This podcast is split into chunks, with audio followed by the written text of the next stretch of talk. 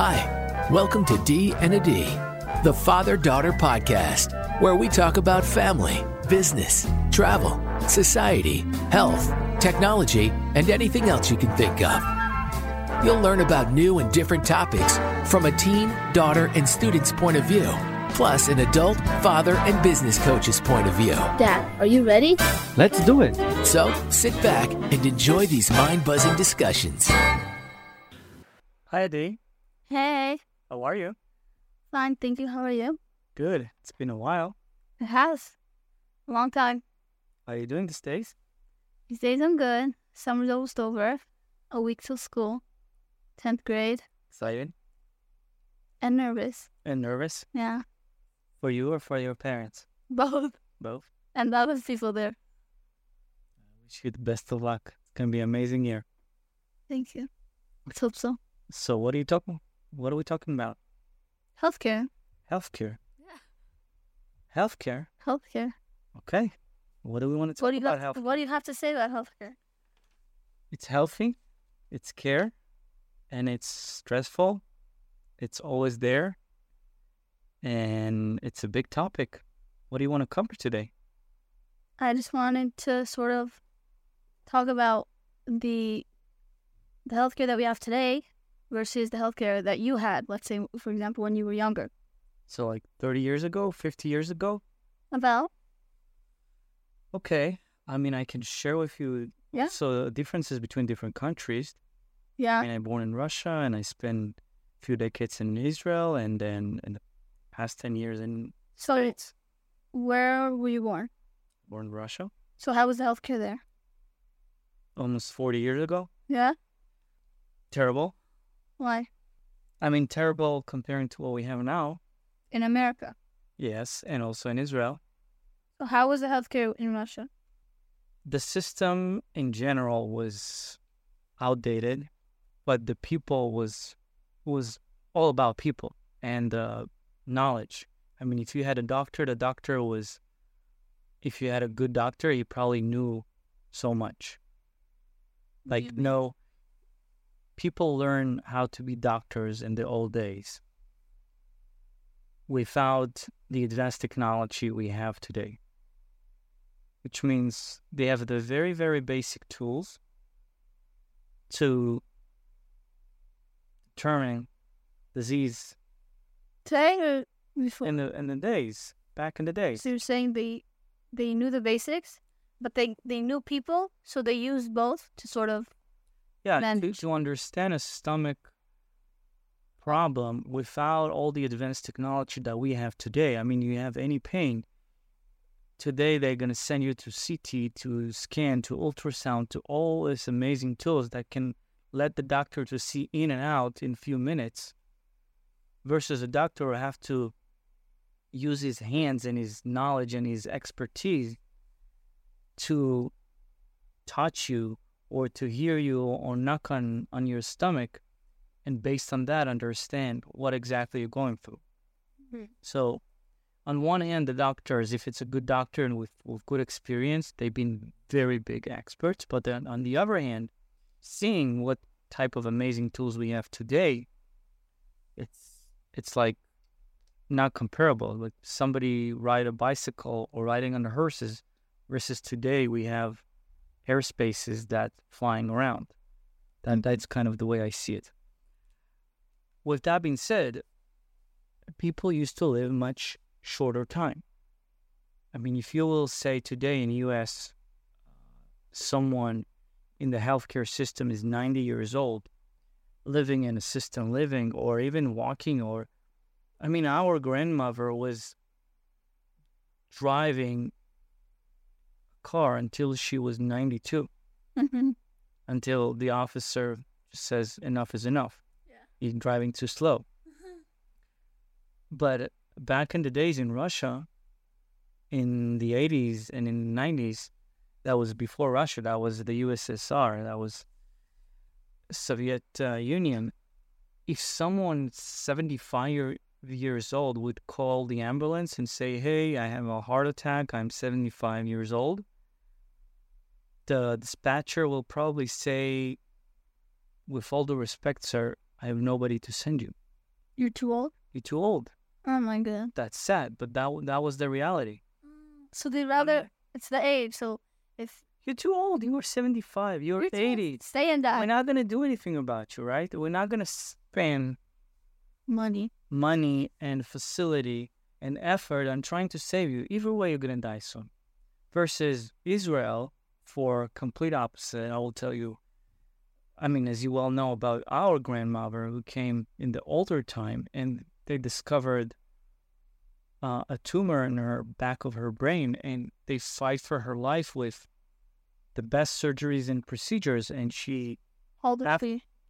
she was that was after 60 but that was very complicated tumor and she survived after that for she lived it 25 more years despite all the dozens of. So imagine if you think about it, how many old people above the age of 70 or 75 that they left at home in Russia, they could they could have all been saved with just an IV or some. Obviously, it's not that like simple, but maybe a few could have been saved. Some simple. for sure Uh, sure um, how was going to the doctor when you were younger? Russia, Israel. How was it? so i think it really depends on the healthcare system i mean if we if you want we can talk about the major differences of healthcare system and providers for example, the major difference is like in Israel, the healthcare system is centralized, which means the the government controls the main healthcare system and then and provides and responsible for it. And you have multiple state or country hospitals, and then you have some type of additional private insurance, but it's not really private. So on one hand, the cost of the insurance is very minor, even though they take it from the other way by drawing your taxes. Like here we have social security taxes, we still have state tax, we have city tax in some areas. So over there you have also type of taxes that are going straight from your payroll check that goes towards your insurance, healthcare insurance. Rather here we So here you pay if you have a private insurance, you pay a lot, just one big tickets. Versus in Israel, you pay it through different channels through your payments, right? So you pay a little bit for your personal employee, you pay for your kids, etc., etc. But with that being said, because the government is providing the majority of the services, so you can pay a few dollars a month, but when you go to a hospital and you need any major services, it's going to be a long, long line to get it. For example, if you want to get an MRI or CT or any complicated, expensive testing, you're probably in Israel going to wait in the public services a few weeks, few months. on the street you're gonna stand. No, not on the street. But let's say your doctor, your your your first doctor is saying, listen, you need to take, yeah, you have you need, you have a waiting list.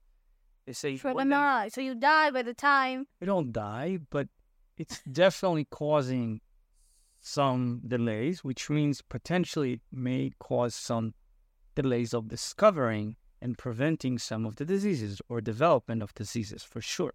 If everything is available for everybody, if everybody will just sit down at home and have a full capacity to any type of testing, let's ta- take a completely different example. If you have a car, right, and you have a, a, a light, check engine, could be many things, right? It's a symbol of your car needs some attention. So you call your garage, you, you call your, you know, your service company, and they say, we have appointment for you to come four weeks from now. Versus you can just drive in like a car wash. You don't need to make appointment and they will provide you any checkup, full in and out. They will plug in and they will they will check your entire system. You see the main the, the, the major differences? Okay. But if everybody always needed and the government pays for everything, you cannot just provide all type of testing for everybody. I, I remember speaking to a doctor, orthopedic doctor, uh, I came to him. He was ex-Russian and he was big expert. And I came to him uh, because I was fighting a lot, doing MMA and Taekwondo. So a lot of injuries I had injuries I had. So you know, ank- ankle, ankles and and shoulders and Wrist, toes and wrists. It was always always pain somewhere. So I used to go to a doctor. Listen, I I have a serious pain on, on my shoulder. What should I do? So I remember he says like from far, far away. He didn't even touch me. He didn't even like ask the right question. Like from ten feet away, he says, "Raise your hands and tell me if it hurts." I said, "Yeah, it hurts." Good. Go make go do a Something. scan, go do a Rentgen scan, and come back to me. Right? It was like a like a movement, like no personal care, no personal questioning, no personal. And w- do you think that's good or bad? For, personally, for you, you It was terrible. It was terrible. I mean, you could. My my shoulder was out. I didn't need. I didn't broke anything. Right? If we was only spending another five minutes, understand what exactly happened to me, and use his hands and his knowledge, he could bring back my shoulders to the right place, and and that's it. maybe that comes from a place of maybe um like a- arrogance, maybe ego. No. So I asked him after that. Is it, does it come from a place of, oh, I feel I'm so smart, I could tell from a mile away? No. Or is it, I'll tell you what happened. I asked him after that. I came back to him with my with the copy of my Rentgen, and I said, "Can I ask you a personal question?" And you know, and I really it was really bothering him. I said, "Why you didn't spend another minute or two? So he told me, "Listen, do you know what number of patient you are today?" I said, "What?" Says, "You are number four hundred twenty-seven nah. right? If, with that amount of people who's just standing in line and having another 60 people waiting outside, and everybody have shoulders or everything that hurts, and everybody's standing in line, the person he has no other way than treat it like a Come and go. come and go, exactly like a, like a drive-through. hmm That's sad, but that's what it is. So, does that answer your question to compare? Ha- when I go to my doctor, Yeah. mm, checkup and like annual checkup or whatever, do you see when when you come or if you ever come with with me, and you sit there, does it ever go through your head, wow, there's a difference between how you're being taken care of now in this room, this checkup room, compared to how maybe I was thirty years ago? Yeah, I think it's uh What goes on in day and night. I think it's a day and night. So on one hand, we get, thank God, really amazing friends and doctors, and we got service from the first people who welcome in. You know, you have a waiting area for sick kids, and you have a waiting area separately for non-sick kids, and you have toys, and you have a TV in the waiting room, etc., etc. All that, and you have a parking, and the, all that small minor things that really make the experience and you can schedule your appointment online and you can get your result online and everything is on record and on file and you pay by credit card versus in my old days if you're in the middle of a night and you don't have a friend of a personal family friend which means your uncle or a friend of an uncle you can really run to right? Remember, it was no real good phones. Mhm. Uh, access. It was no cell phones for sure in my in my age took a while. as a kid. So you don't have access to the public service. You don't have access to international research. You don't have your public records saved somewhere. Nothing. You just knock on the door at 2 a.m. on your best friends with a kid on your shoulder and say, "My kid is has 102 or 41, 42 Celsius. He's boiling. It's second day. I tried peeling potatoes. I tried giving him bad vinegars. I tried all the grandmother's Recipes. recipes and nothing helps. What should I do? That that was the assistant I can get. And this poor doctor will call like a like in the movies. He has everything he had in his bag, starting with the stethoscope on his shoulders, and he can check. And if he sometimes he had some medication, right? So he was also the person. He was the CVS on the wheels. He had this 10, 20, 25, the most common medication, and that would he has to treat you. And if not, then If not, then you probably gonna get to the hospital, which means you are in a very, very bad situation. I mean, hospital is like you're about to die or you are super injured. There's no like, oh, I have And some also that fever. money in the hospital was expensive back then, no?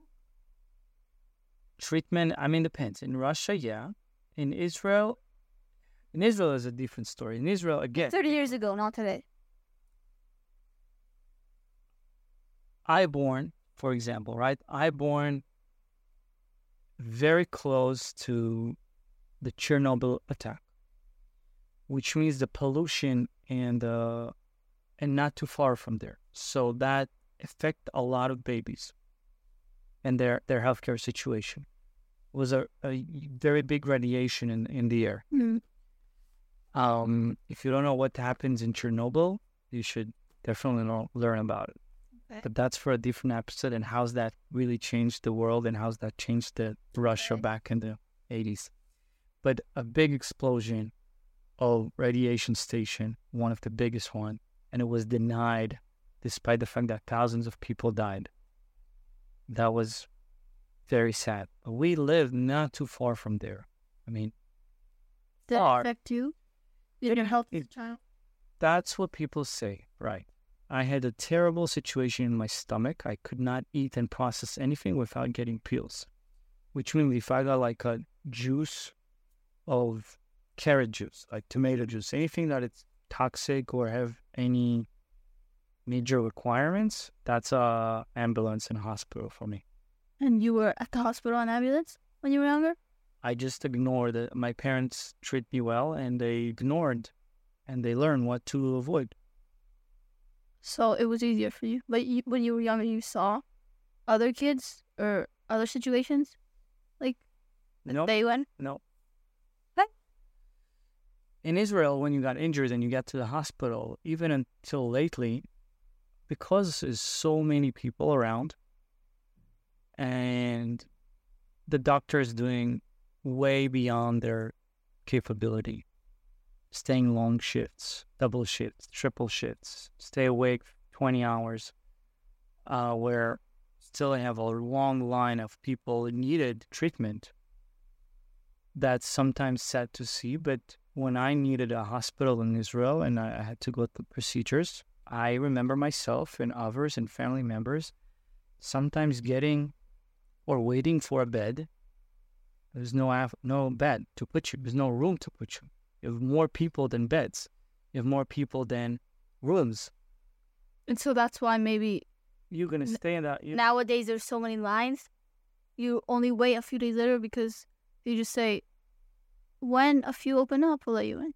you can't just make a wish and say abracadabra and you're going to build a hospital and you're going to have a new 200 experts top experts doctors and and nurses it's not happening one day it's a educational and movement that challenging the entire system. Then you have another challenges right? The doctors sometimes they want to get paid right? They invest so many years into their education. They, they spend the most of their years learning and gaining with uh, and gaining the knowledge right? It's such a long time to get educated seven years and then another three years and then another year and then you have army service in israel in between. So you know you can get until late 40s until you're starting to really see a good income. Mm-hmm. So now they want to as they should be they want to get treated well and they want to get a good income. Mm-hmm. For and maybe you know get back for all the years they've been they've been saving and had to spend in school so if the social system is not supporting the way the private sector is supporting Mhm. it's hard right There's a if- difference. if you're if you're a let's say you are a cardiologist and you're going to work for a private system in the United States or in France or in any other country, and you can get a very high ticket of salary Mhm. versus in the system in Israel or in any other country that it's more government system, in the public health system, you're going to get way less. Yeah.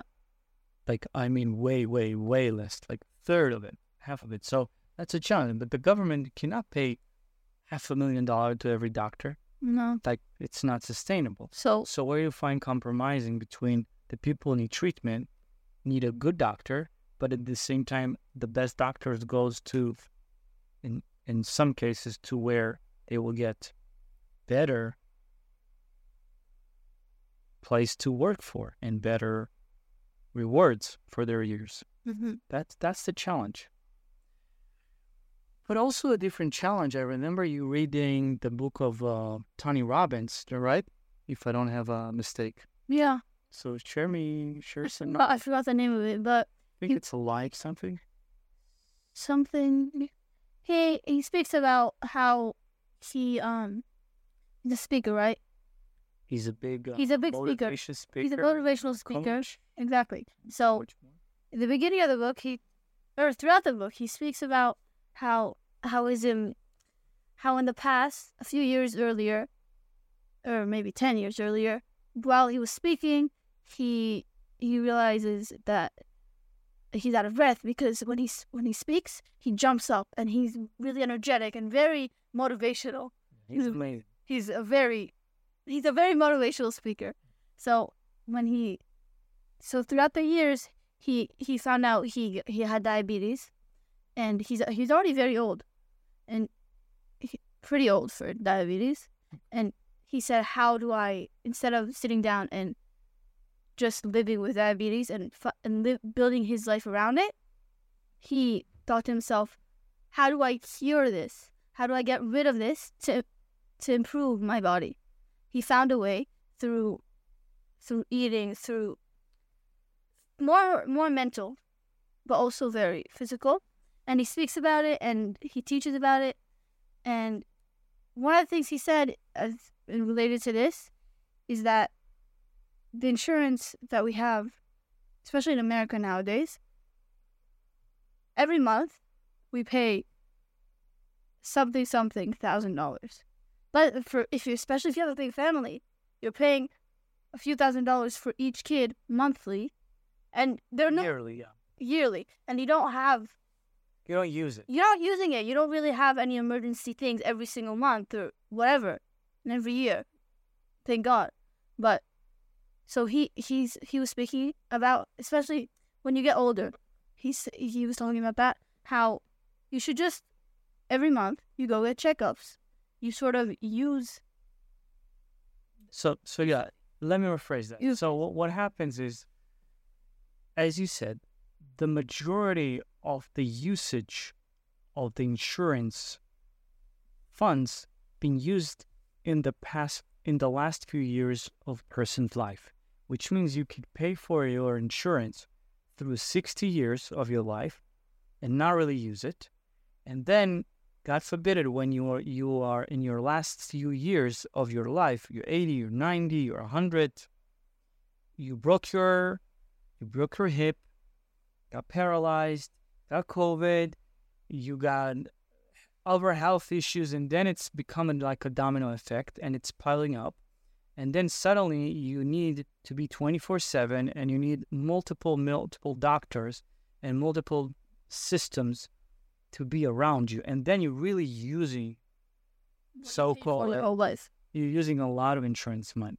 So what Tony Robbins says, let's think a little bit outside of the box, and instead of spending split so-called wasting the money at the last moment of your life, or the last year of your life, or the last month of your life, how we potentially create a system and tools and innovations. And, and that's why he's also investing as, as a startup in different doctors. And we know some doctors are are in that field. Mm-hmm. Investing in different fields and in different interesting doctors and systems that you can start to check up and the quality control of your body of this mechanism, amazing mechanism, on the regularly from the very early stage. 10 years old, 20 years old, 30 years old, right? Why you want to wait until you measure your health of your heart, for example, when you're already getting almost a heart attack? And mm. then you also you're already in the emergency situation. Maybe run a scan system when you're 30, 40, 45, etc. Right? And a lot of interesting development and medical innovations been pushed out and a lot of smart people working on it. Mm-hmm. So that's definitely something interesting to look into. Uh, that's the book I would recommend. All right. Yep. That's the book we recommend. Okay. So I want to wish you a great health. You too. In Yiddish, we say a gesund. And many years in prosperity, early checkup, lots of exercise, good diet, and um, and all the best. You too. Thank you. Thanks. Thanks for listening. If you enjoyed this episode and want to help support the podcast, please share it with others, post about it on social media, and leave a rating and review. And to catch all the latest from us, be sure to follow us on Instagram and LinkedIn. Thanks for listening. See you next time. See you next time.